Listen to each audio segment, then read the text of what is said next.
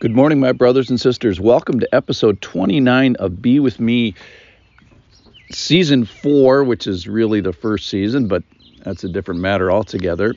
And we're going to look at the first bad news of Jesus today.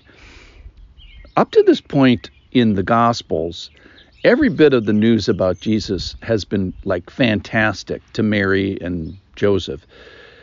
Uh, an angel comes to Mary. Um, and says that he's going to be great. He's going to be called the Son of the Most High.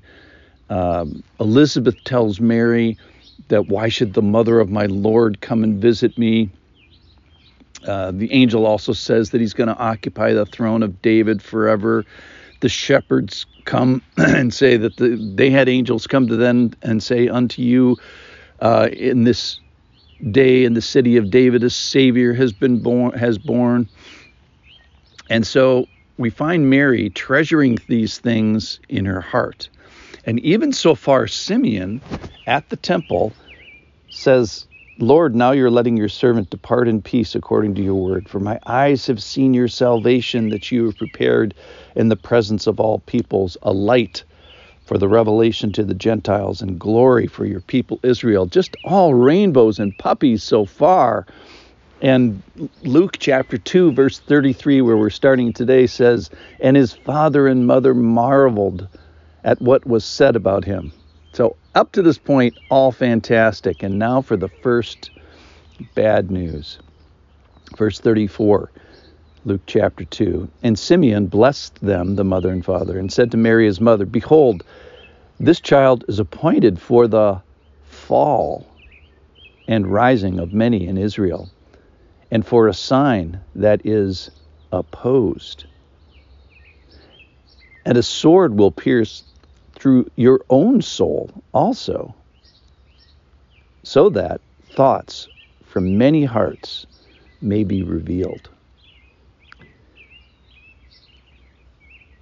So we find Mary and Joseph marveling at, you know, having a baby and surviving that whole thing and all these great things people are saying. And now Simeon blesses them. First thought, of the day is what young couple doesn't need to be blessed and held up. We already know that they're um, 80 miles away from home at this moment in time. We know that they're too poor to uh, to afford a lamb for Mary's uh, right to get uh, sanctified. So they've got some trouble. We also know that when they go to Jerusalem, they don't stay with Joseph's family. And we know that uh, they are going to have thousands and thousands of years of moral misunderstanding about them because they said an angel got me pregnant. So who, that's special problems that Mary and Joseph had, but every young couple, my goodness, having a baby is a stressful thing. But then they say specifically there's going to be this rising and falling, and that there's going to be opposition. And the the thought, the big thought I have for today is that one of those people, one of those hearts, one of those souls who oppose him is going to be you, and it's going to be me. And this happens, you know, at salvation for sure, but it also happens just with you know, should I say that? Should I think that? Should I look at that? All those, all the, the moral decisions that we make. So we find that the soul of Jesus' mother is going to be pierced.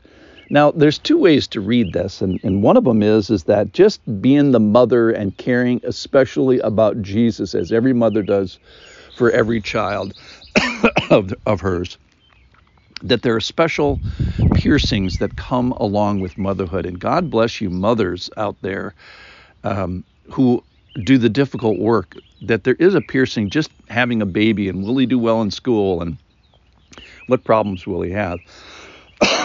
but then there's this this moral issue that um, every heart is going to be revealed, and it may not be pretty.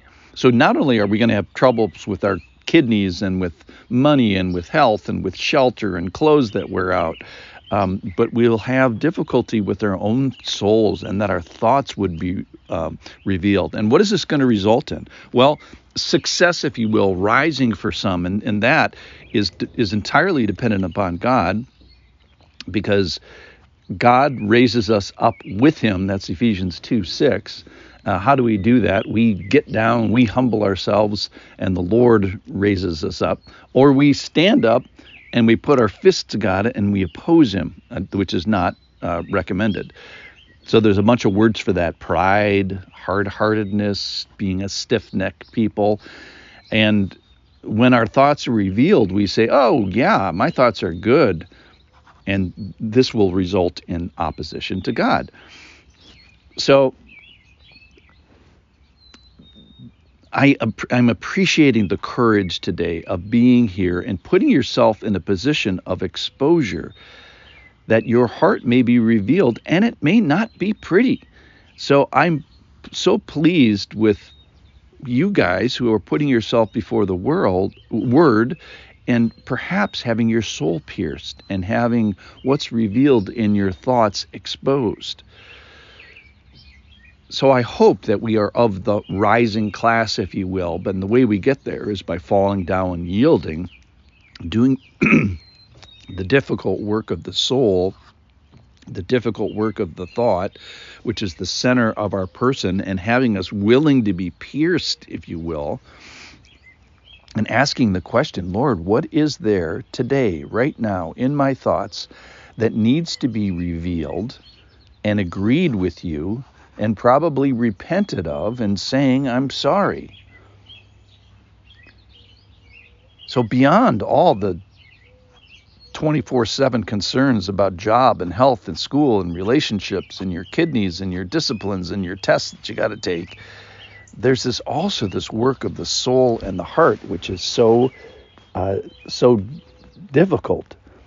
So that when your thoughts are revealed, when your heart is revealed, let's not be one of those that oppose him. I thank you for listening. I'll see you tomorrow.